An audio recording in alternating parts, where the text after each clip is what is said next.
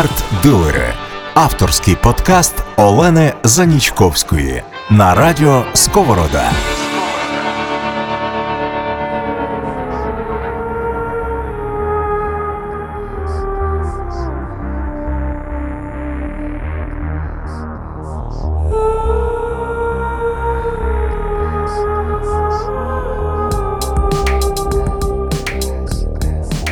Всім доброго дня, шановні слухачі! В ефірі черговий випуск подкасту «Арт-дилери» від Art for Life та Радіо Сковорода. Мене звати Олена Занічковська, і сьогодні в нас, на моє превелике щастя, чергова зустріч з Павлом Гудімовим, з музикантом, колекціонером, арт-дилером, мистецтвознавцем. Хочемо сьогодні, Павло, знову зачепити тему ЛКСФу, виставки. Ми минулого разу говорили з Богданом Гоєм, ми трошки більше пішли в монументальну скульптуру, багато сміялись, багато жартували. Сьогодні хотілося б все-таки поговорити, виставці вже майже місяць, так? Тема така неординарна, напевно, невластива для стандартного виставкового напрямку. По-перше, розкажи, як воно? Як прийшли 3 тижні, 4 тижні? По-перше, дякую. Мені приємно чути, що ви з Богданом говорили про монументальну пропаганду і сміялись. Тобто це вже говорить, що ми нарешті віддалилися від Радянського Союзу. І ми вже можемо дійсно посміятися з того, що з нами тоді було. Вже майже місяць ми дрейфуємо лабіринтами ЛКСФ. Можна спитати, чи бачимо ми вихід з тих лабіринтів, поки його не видно. Тема дійсно, ти права, дуже неординарна, але виявилося, що це як насіннячко, яке падає в особливо родючу землю. З перших днів відкриття виставки почалося, от як прорвало, знаєш, от як прорвало, і просто кожен день відбуваються зустрічі, приходять люди, нащадки художників, відбуваються якісь зустрічі, діалоги, паралельна програма, і ця от хвиля ЛКСФ настільки захопила мене і всю нашу команду, і команду Центру архітектури, дизайну і урбаністики, що ми вже починаємо трошки сходити з розуму і експериментувати, щоб розслабитись. Тому що це літо, і хотілося б влітку поїхати десь відпочити, а не виходить, тому що виставка не відпускає. Але дійсно тема, тобто пройшло дійсно вже нормально часу, і ми можемо трошки розказати, що відбулося, скільки людей, які відгуки і так далі. І які були побоювання, і чи виправдалися вони, і чи не виправдалися. Слухай, ти сказав, що коли ми з тобою перед нашим подкастом говорили, що виставка відкрила ящик Пандори. Що так зачепило? Кераміка, фабрика, монументальна скульптура, глечики, перепрошую. Що? Що настільки глибинне і настільки, складне? Як на мене, найскладніша тема – це наша незручна спадщина. Це немає єдиної позиції щодо того, що відбувалося в радянському Львові, що відбувалося в радянській Україні, що відбувалося в Радянському Союзі, і наскільки ми можемо апропріювати ці явища, взяти їх з собою.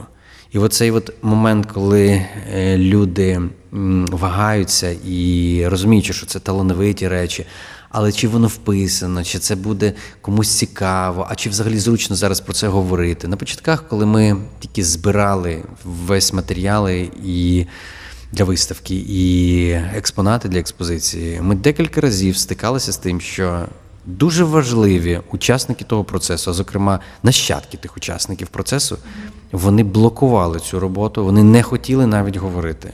Не час зараз, не будемо про це говорити. Ми не хочемо, щоб це світилося в публічному просторі. Коли йдеться, наприклад, чи про скульптуру, чи про пам'ятники, чи про меморіали. Тому що є ще оце відчуття, що заб'ють палками за те, що були в співпраці з режимом. Так?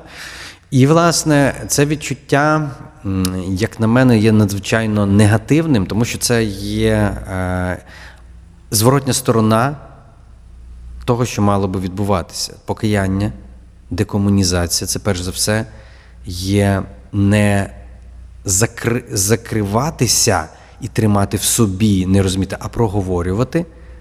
Публічно проговорювати. Цей дискурс має бути відбуватися публічно. Ми ніколи не декомунізуємося, Ми в поколіннях будемо всі зомбовані совєтами, якщо ми не розберемося з тим, що з нами було, що з того, що з нами було, ми приймаємо як позитивні моменти, а що з того, що з нами було, потрібно вибачитися, потрібно сказати про негативний аспект і довести. Все треба доводити. Да? Власне, я це спробував ще робити 3 роки тому в контексті декількох моїх публічних виступів щодо нищення пам'ятників і монументів Радянського Союзу, які були створені, власне, в Радянському Союзі, на відкритих засіданнях Верховної Ради, які були, ну, за Комітет Верховної Ради з культури і духовності. Як не дивно, я був підтриманий більшістю людей, які були присутні на тих засіданнях.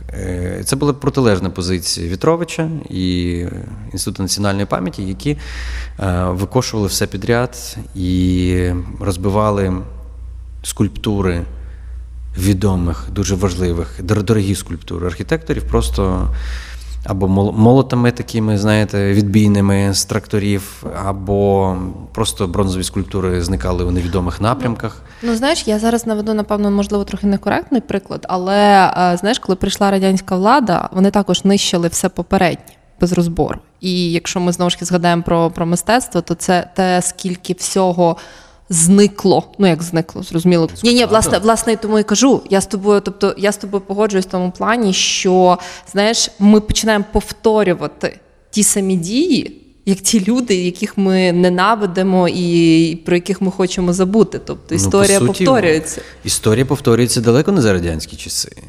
Будь-які, ну, давайте згадаємо давній Рим і давню Грецію, да? А що було після давнього Риму? Дороги були усипані фрагментами скульптур. З доріг терчали руки, пальці, обличчя. Мармур був просто, його товкли. Коли ми говоримо зараз про те, чи метафора тої післяримської дороги має бути зараз, я думаю, сам підхід до історії, до цивілізації, до, скажімо так, приватних історій, які, по суті, сильно відрізняються від загального підручника. Мені приємно було зрозуміти, що сьогодні у Львові можна вести тверезий дискурс щодо існування таких осередків, як фабрика кераміко-скульптурна. Можна говорити про пропаганду, не ховаючись за якимись там метафорами чи не червоніти, просто розказувати так, ваші діди і батьки займалися пропагандою, вони вірили в щось, а щось не вірили. А хто не хотів, міг піти і займатися декоративним мистецтвом, а хто не хотів, міг займатися оздобленням простору, наприклад, вітражами чи панно, чи трускавець оформлювати. Да? Тобто вибір був. Ти мав можливість вибору. І саме негативний момент, який я хотів би сказати, якого я більше всього не бажаю в тому, це так званий ностальгія. Якась зайва така, знаєте, я це помічаю іноді от серед тих людей, які не жили в Радянському Союзі, іноді виникає за тим стилем якийсь такий, нібито така нотка не просто ностальгії, а якоїсь такої цитування і так далі. Тобто треба розуміти і знати, про що йдеться. Якщо ті художники не виживали в тих умовах і робили талановиті речі, то в цілому ця система була гнила від початку до кінця. Але ми не заперечуємо, що авангард до 1933 року, конструктивізм як архітектура авангарду, надзвичайно сильна сатирична культура в Україні, наприклад, «Червоний перець», які були майже повною редакцією розстріляні. Це ще з Харкова. Далі. Потім надзвичайно складний період сталінський, надзвичайно, який практично знищив в Україні. Я не можу розібратися, чому ця людина так ненавиділа інтелігенцію українську. Але я думаю, що це була частина єдиної системи підкорення, знищення, розмивання якоїсь ідентичності, знаючи, все-таки українці дуже такі вольнолюбні, такі талановиті. таку націю важко ламати, її легше знищити. Тому знищували. Знищували інтелігенцію, знищували людей, влаштовували голодомори. Це все була надзвичайно брутальна частина історії. З тої частини історії нема що показати. Ніхто не знає. Це була темна ніч. А потім починається знову день. Знову сонце встає, коли приходить Хрущов, до речі, українець. Його роль в багатьох процесах ще не переосмислена до кінця. Дуже неоднозначна фігура. Але українець, що це так само важливо, ми не можемо відсторонятися від того. До речі, у Львові дуже любив бувати. До речі, власне, з ним я і пов'язую розквіт львівської кераміко-скульптурної фабрики. Не з персонально Хрущовим, а з тим часами відлиги, коли виявилося, що щось можна. І цей надзвичайно банальний, передбачуваний, приторний, солодкий імперський стиль сталінської архітектури, дизайну,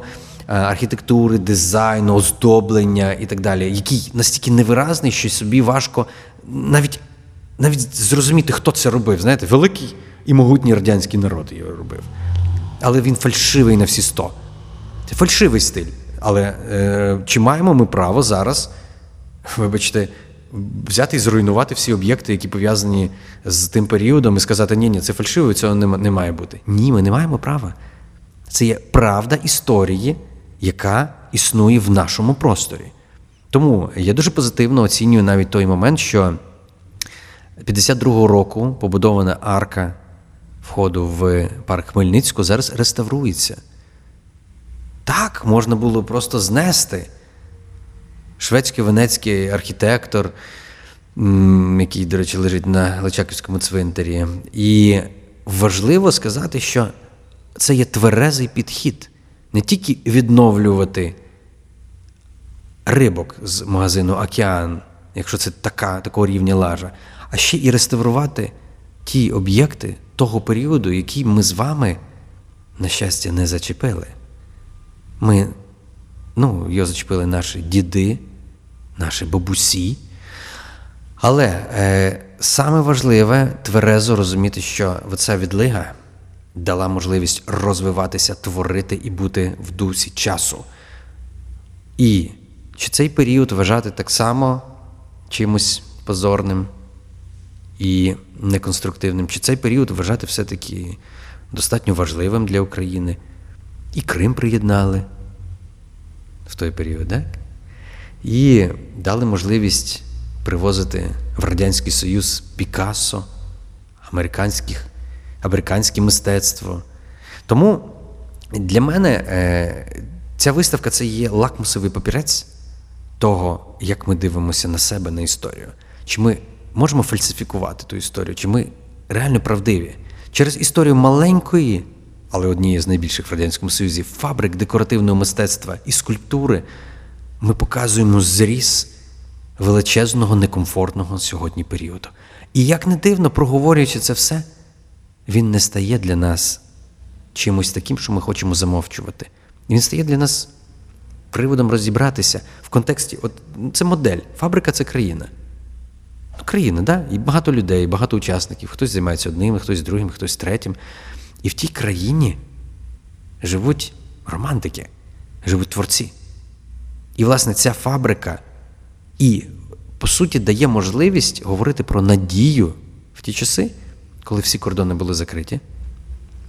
Надію, коли з повної бідності, а ви розумієте, що таке ті самі навіть 40-ві, 50-ті роки, це те, що поступово буде підніматися. Якось колись мрію побачити, і зараз збираю певні фотоархіви, як Львів виглядав в 50-ті роки. Ми всі знаємо, що такі 60-ті. І ніхто навіть не уявляє, що таке Львів в 50-ті роки. Я не маю на увазі старовинна архітектура, яка як стояла, так і буде стояти, маю надію. Я кажу про людей, про звичаї, про декорування міського простору, про пропаганду в місті. Це дуже цікаво. І власне, по суті, наша виставка – це є такий шматочок правди, який ніхто не вивчав. Наша виставка є маленька модель всього того, що відбувалося у Львові в творчих тусовках. Наша виставка дає можливість на сьогодні зрозуміти не тільки історичний підтекст, а естетичний підтекст. Як змішати історію, правду з тим, що ми називаємо вигадка, з фантазією. Як змішати образ Галана чи Леніна з чудовими, як ти кажеш, черепками, да, чи з чудовим дизайном кераміки і скла на одній території. Все, як не дивно, воно співіснувало. Тому для мене цей лакмусовий папірець говорить про готовність діалогу у суспільстві. Зокрема, я зачарований львівською аудиторією. Ми не чекали, по-перше, такого відвідування, ми не чекали настільки теплих відгуків, ми не чекали, ми розуміли, на що ми йдемо. От відверто. Ми розуміли, що під час пандемії люди не дуже охоче нібито ходять.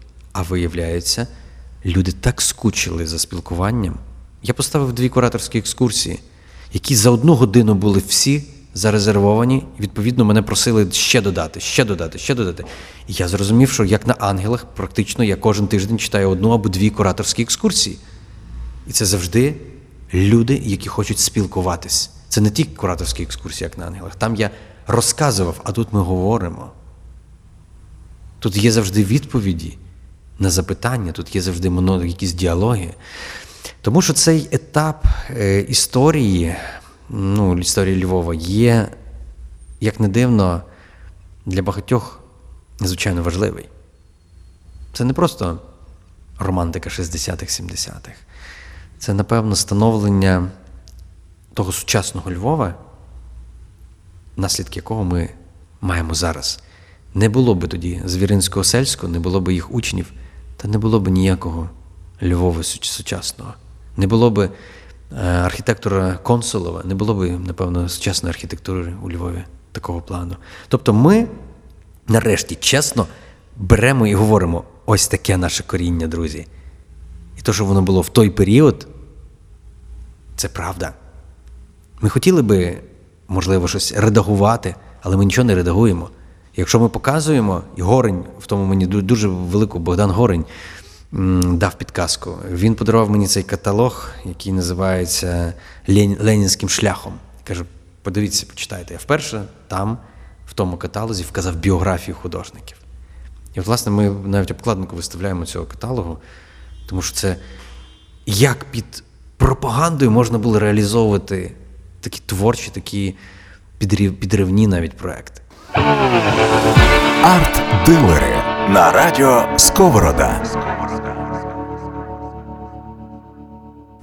Слухай, як ти думаєш, якби ця виставка відбувалася, не знаю, 5-10 років назад, була б така сама готовність до діалогу, чи щось все-таки змінюється в суспільстві?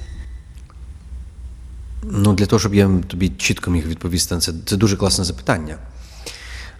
Я думаю, ти повністю права навіть в тому запитанні, що змінюється багато, змінюється час. Ми нарешті пройшли майже вже першу 30-ку самостійно. Ми виростили повноцінно доросле покоління тих людей, які не народилися в Радянському Союзі. І це покоління цікаве, модне, прогресивне. І це покоління формує. Тобто, ви розумієте, що через ще 5 років це покоління вже буде управляти цією країною.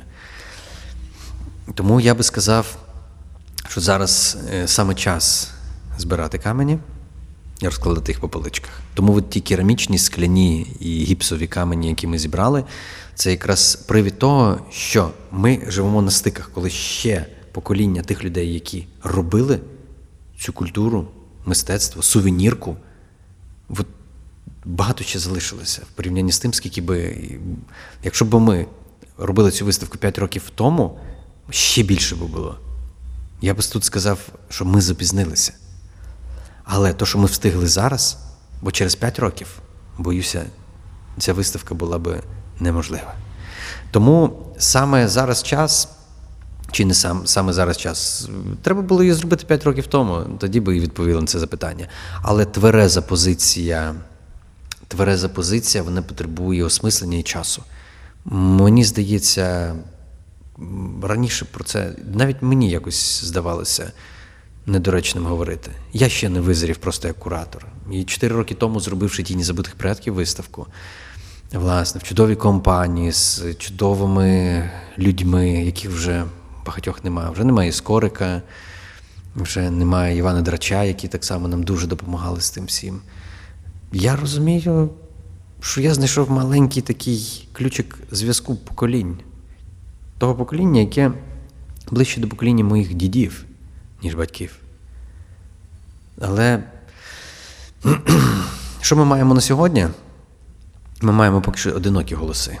Тобто це явище, я би, чесно скажу, аналізував би на рівні більш широкому. Тому що поки ми щось тут знаходимо і розчищаємо від пилу, буквально за рогом, це все псується, падає в бруд і зникає назавжди. І скільки пар рук мають працювати, щоб витягнути з цього пилу, щоб врятувати. Я думаю, ми мали зараз чи не останній шанс поговорити про це явище. Тому я так і спішив цю виставку зробити, щоб ми ще, з однієї сторони, подякували тим людям, які дуже не вписані в сучасність. Більшість тих людей, вони не реалізувалися творчо так, як мали би реалізуватися. Після фабрика – це дуже гарний спогад можливостей, молодості і, напевно, певного достатку. Тому що художники на фабриці заробляли великі гроші. Що було після того? 30 років жебракування в більшості випадків. І ця виставка ще говорить про те, що нам є сенс задуматись над тим, чи є можливість розуміти, що таке арт-ринок, наскільки важливо працювати вчасно з арт-ринком, наскільки важливо говорити про те, що одна колекція може врятувати ціле явище. І коли ми говоримо про неймовірний потенціал львівського скла і кераміки з точки зору колекціонування, я думаю, от зараз чи не останній шанс займатися тим системно і зібрати непогані колекції. Тому що більшість тих речей, які є на виставці, це ми збирали, ми купували, ми знаходили, ми рятували. Є дрібниці багато, вони не мають, тобто є дрібниці, які, робилися просто для асортименту, да? Вони не мають культурної особливої цінності, але то, що виставлено на виставці, через ще 50 років буде мати не меншу цінність, ніж кераміка фабрики Івана Левинського. І ми нарешті зараз вивчили імена тих, хто це робили. Це і Петро Маркович, і Андрій Бокотей, і Зеновій Флінта, і багато-багато інших. Це сама Уляна Ярошевич, наприклад, чи Ігор Ковалевич, які, як на мене, настільки виразні в своїх пошуках, в своїх творчих роботах. Тобто ми у Львові так само не помічаємо, що зараз саме час такі речі збирати. Хтось не помічає, а хтось збирає. Ми з тобою, минулого разу, коли говорили, взагалі піднімали цю тему колекціонування в принципі, і культури колекціонування, і тому, що цьому також потрібно вчитися. Давай трошки зачіпимо, ти почав говорити про митців, про художників. Я знаю, що зараз, власне, як в рамках загального явища ЛКСФ є ще виставка в Я Галереї Флінти. Розкажи трошки нашим слухачам взагалі про Флінту як явище. Я так розумію, не знаю, чи ти був знайомий з його творчості до цієї виставки, чи ти познайомився, познайом нас. Звісно, з творчістю Флінта я був знайомий, я бачив неодноразово його роботи, але це були скорше не персональні виставки, а в контексті якихось колекцій, збірок, музейних виставок. Я познайомився, власне, при підготовці виставки з Іриною Данилі Флінта, донькою його, і зрозумів, що це є великий професіонал щодо роботи спадщиною. Тобто вони всією родиною працюють, звісно, але вона якби є голос цієї родини, і настільки акуратне, настільки вдумчиве, настільки правильне збереження робіт, це рідко де можна побачити. Тобто, умовно, ми працювали з відбором робіт, таке враження, що я працюю в фондах музею. Все зрозуміло, де, як, відсортовано. Тобто, це говорить про те, що Флінті, Зеновію Флінті дуже повезло з тим, що його діти і онуки не закинули. Як в більшості випадків це відбувається, да? Ну, зайняті всі. А тут, власне, і я побачив Флінту вже у всіх можливих проявах. Я побачив Флінту дизайнера, я побачив Флінту живописця. Я побачив, більше знав живописні роботи, звісно.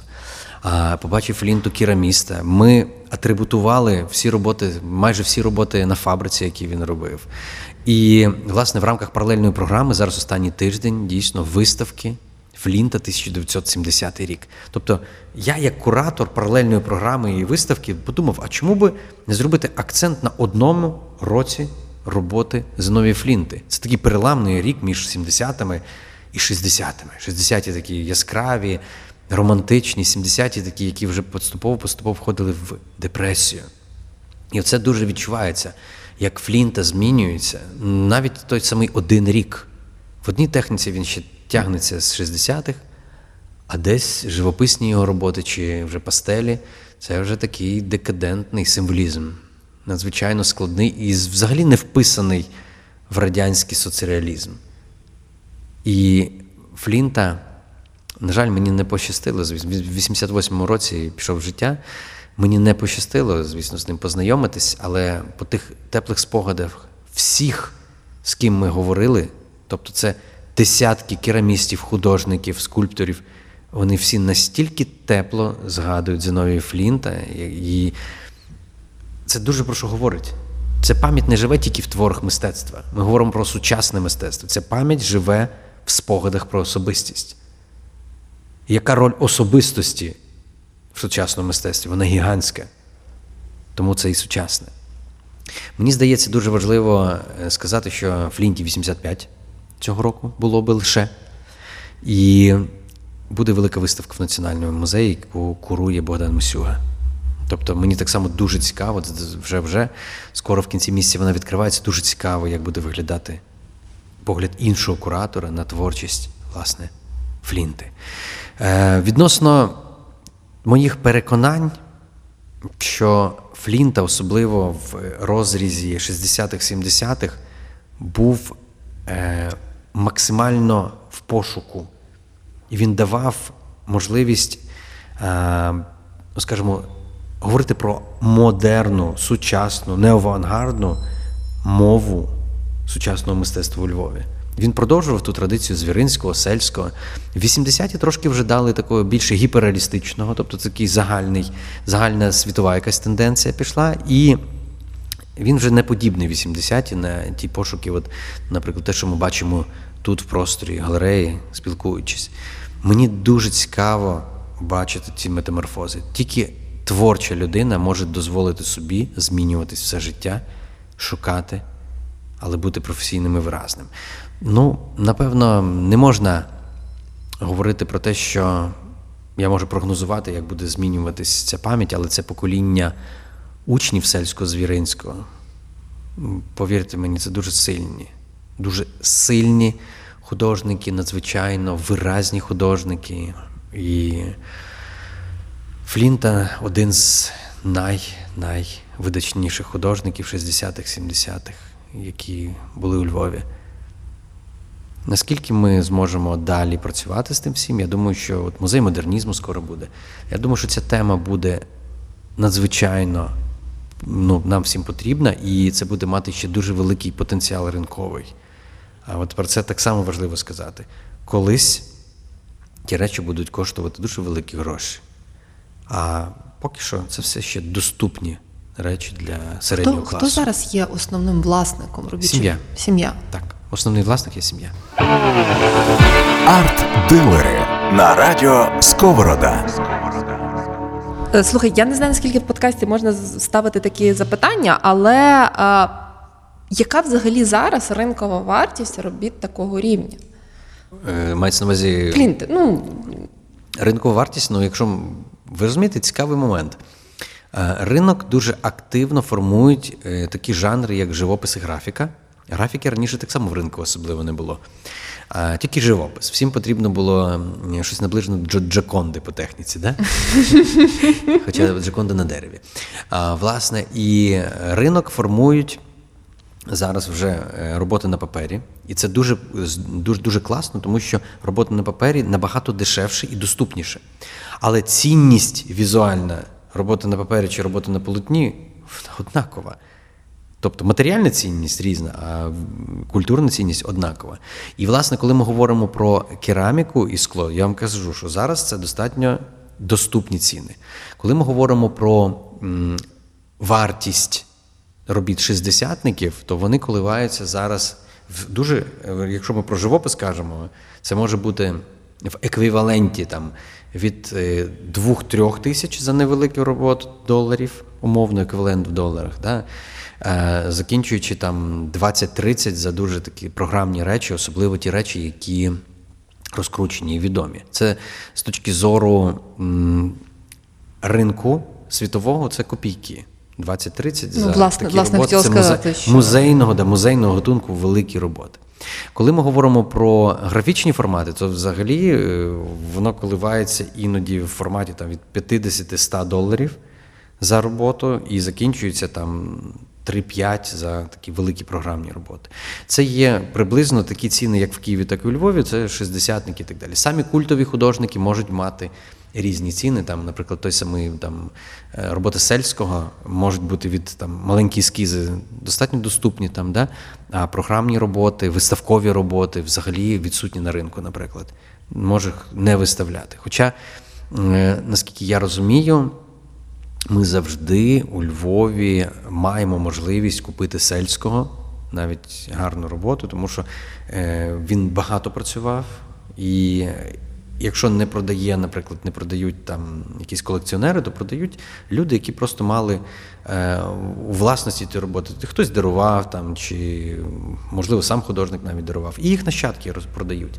Тому ми говоримо, що є оце вікно можливостей зараз зібрати колекцію тих, хто працював в 60-70-ті.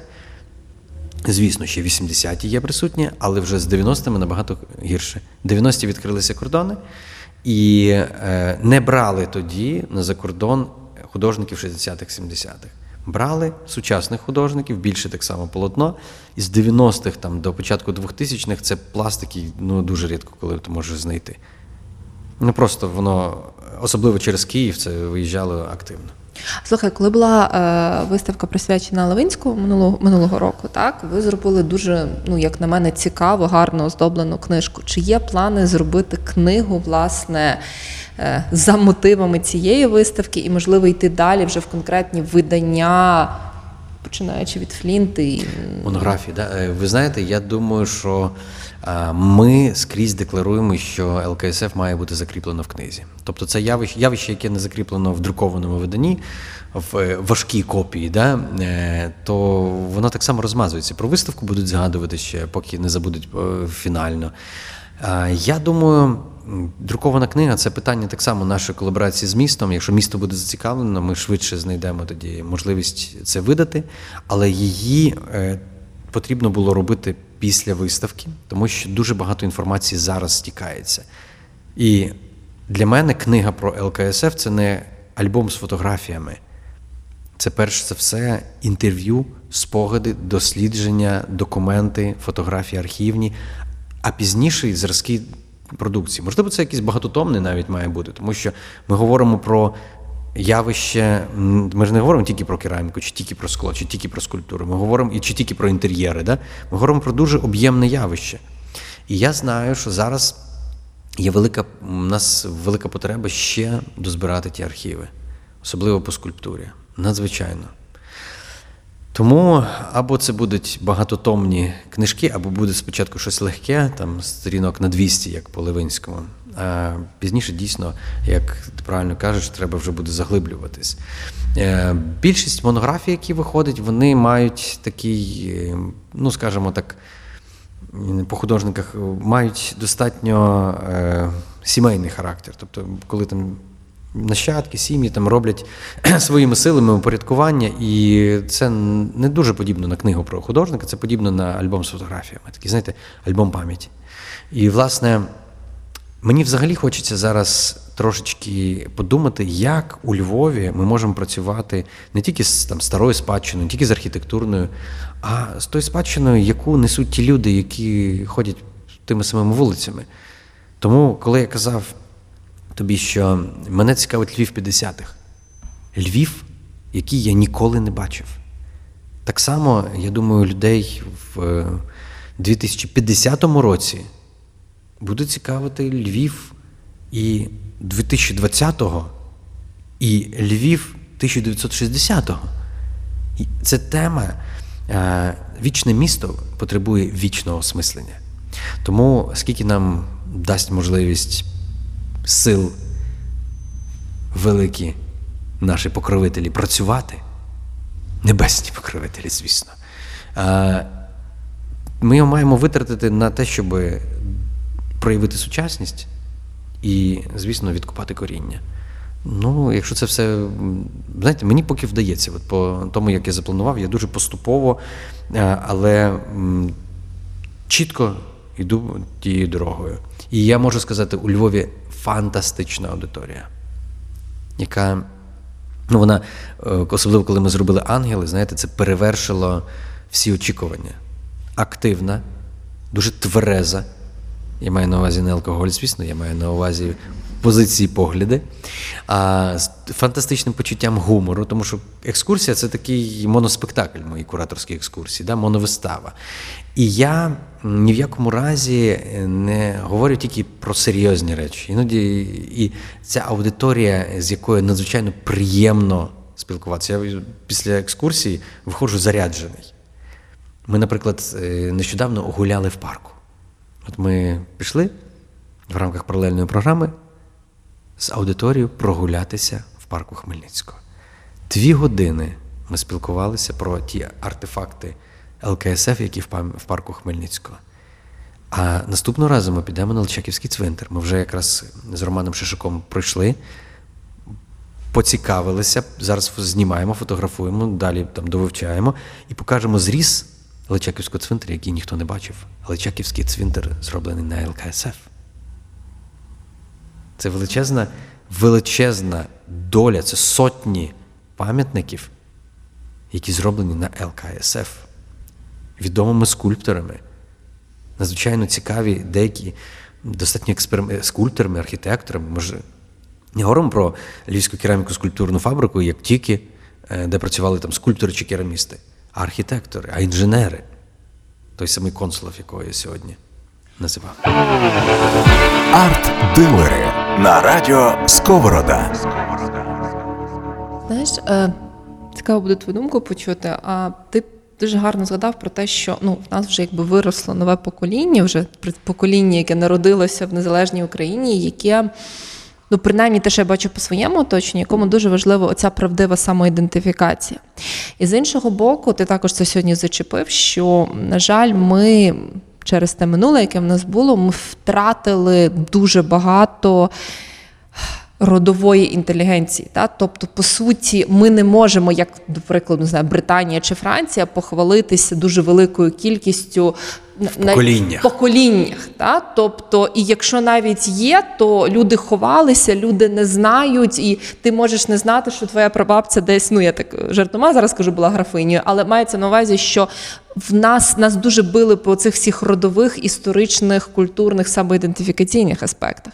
І, по суті, зараз нам, українцям, потрібно цю інтелігенцію формувати з нуля, майже з нуля. Та? Тобто ми не можемо так сильно опиратись на реальні родинні зв'язки. І для цього нам потрібні оці самоідентифікатори, нам потрібні оці цеглинки, на яких вибудовувати. І мені здається, що це покоління, яке немає, яких не так били, знаєш, як попередні декілька.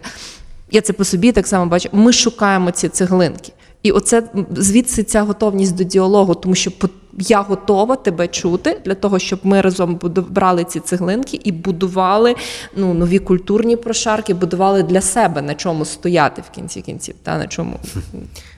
Відносно, з чим я можу не погодитись, тобто в Радянському Союзі був цей пласт інтелігенції. І, власне, українською. Так, звісно, і українською, і російською, і молдавською, і білоруською, і технічної інтелігенції, і творчої інтелігенції. І це слово, до речі, було, як не дивно, в якомусь сенсі навіть популярним, що пізніше воно занепало. Зараз ти називаєш когось інтелігентом, і тобі можуть навіть і не дуже інтелігентно відповісти. Не дуже інтелігентно будуть відповідати. Я думаю, що ми маємо зрозуміти, що модно бути інтелігенцією, модно колекціонувати мистецтво свідомо, модно мати зв'язки в широкому колі там той самої інтелігенції, модно впливати. Модна, але слово «модно» тут накладає набагато більше відповідальності, ніж поверхневі поняття мода.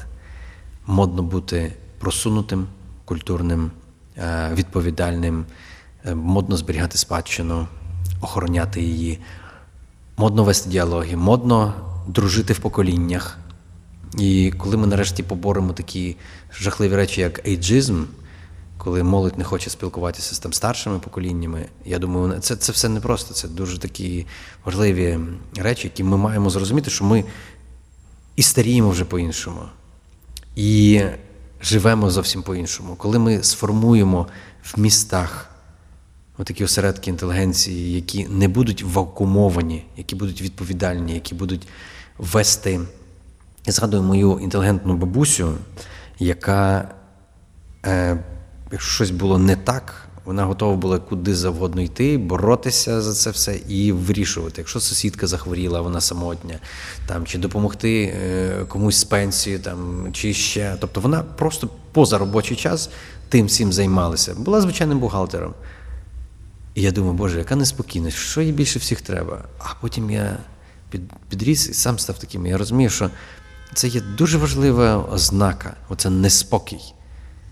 І коли ми говоримо зараз про радянську інтелігенцію, радянського періоду, то викреслювати тих людей з принципами, своєю вірою, своїми трагедіями за спиною, і соромитись, щось іноді розказати. Слухайте, багато людей були в партії, але деякі були в партії для того, щоб могли щось зробити. Що ж ми там... будемо зараз казати чи малювати зірки на дверях тих родин. Нічого страшного. Ще раз кажу, покаялися, тверезо проговорили і пішли далі. Але саме головне, що оця нормальна ситуація, коли покоління має бути якийсь якір. Ти маєш чимось закріпитися. Ти маєш створити якусь основу, чим ця родина важлива. Вони благодійністю займаються там в поколіннях, а ці колекціонери в поколіннях, а ці люди науковці в поколіннях. Це люди, які, наприклад, займаються якимись особливими там меценатськими програмами і так далі. Треба знаходити об'єднуючі для тих поколінь фактори. Я, наприклад, розумію, що мені важко нібито зв'язати особливо цю ситуацію моєї родинно, і сказати, що всі в родині були кураторами. Ні, звісно.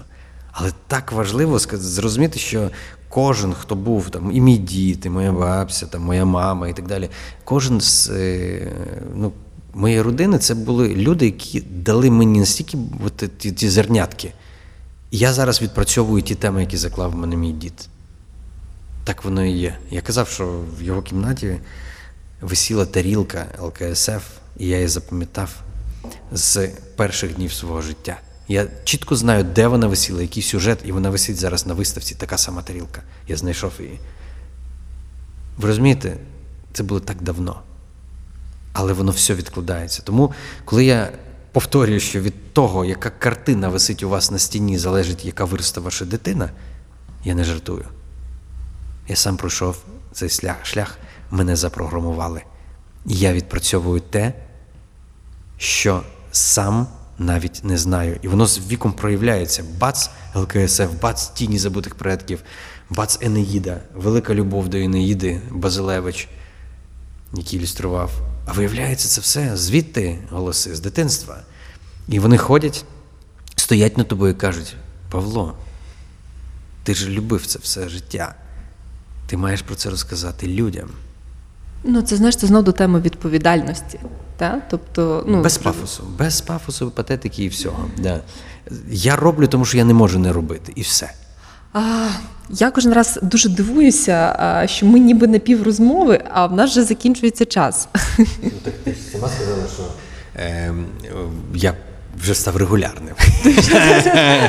Натяк прийнято. Павло, але все-таки мусимо закінчувати, на превеликий жаль. Скажи про такі найближчі плани. Ой, найближчі плани. Самі найближчі плани. Ми продовжуємо паралельну програму лабіринтів ЛКСФ. І наступний у нас Уляна Ярошевич з фантастичним проєктом, за Гончарним колом. Коли? Вона починається через тиждень після Дня Незалежності, власне, і надзвичайно приємно, що я маю можливість показати 60-х років її творчість, як вона працювала. Вона розробила якусь свою особливу техніку. Вона все-таки диференційована. Ті роботи, які робила на Львівській кераміко-скульптурній фабриці, вони, звісно, це її стилістика дуже впізнавана, але вони набагато простіші, ніж її творчі. От ми тут будемо показувати в Я Галереї творчі роботи. А наступний в нас Ігор Ковалевич з новим проєктом. Це фантастика. До речі, отримав в Іспанії перший приз, буквально там, 3 тижні тому, на фестивалі кераміки. Далі ми реекспонуємо, цю виставку ми задумали як work in progress, тобто які постійні зміни. Ми в кінці місяця закриваємо напередодні виставку, реекспонуємо її і трошки починаємо змінювати предметний ряд. Тому зараз я веду якраз переговори про певні експонати, які я хочу залучити для другої експозиції. Це дуже така рідка традиція в Україні, але ми запланували такі невеличкі 3 реекспозиції.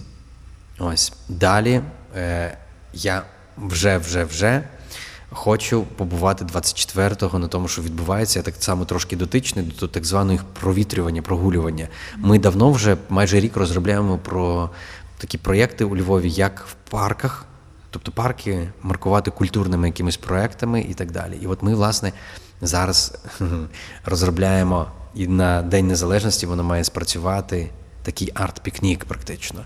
Тобто це арт and агропікнік, тобто де і фермерство, і сучасне мистецтво, все перетинається. Суперсинтетичні, дуже доступні і класні події. І от, власне, останні тижні я дуже серйозно займаюся тими речами. І далі я буду робити дуже смішну подію «Тлуми Крам». Uh-huh. Да, 29-30-го, вони ж в парку Хмельницького, так само ця програма продовжується.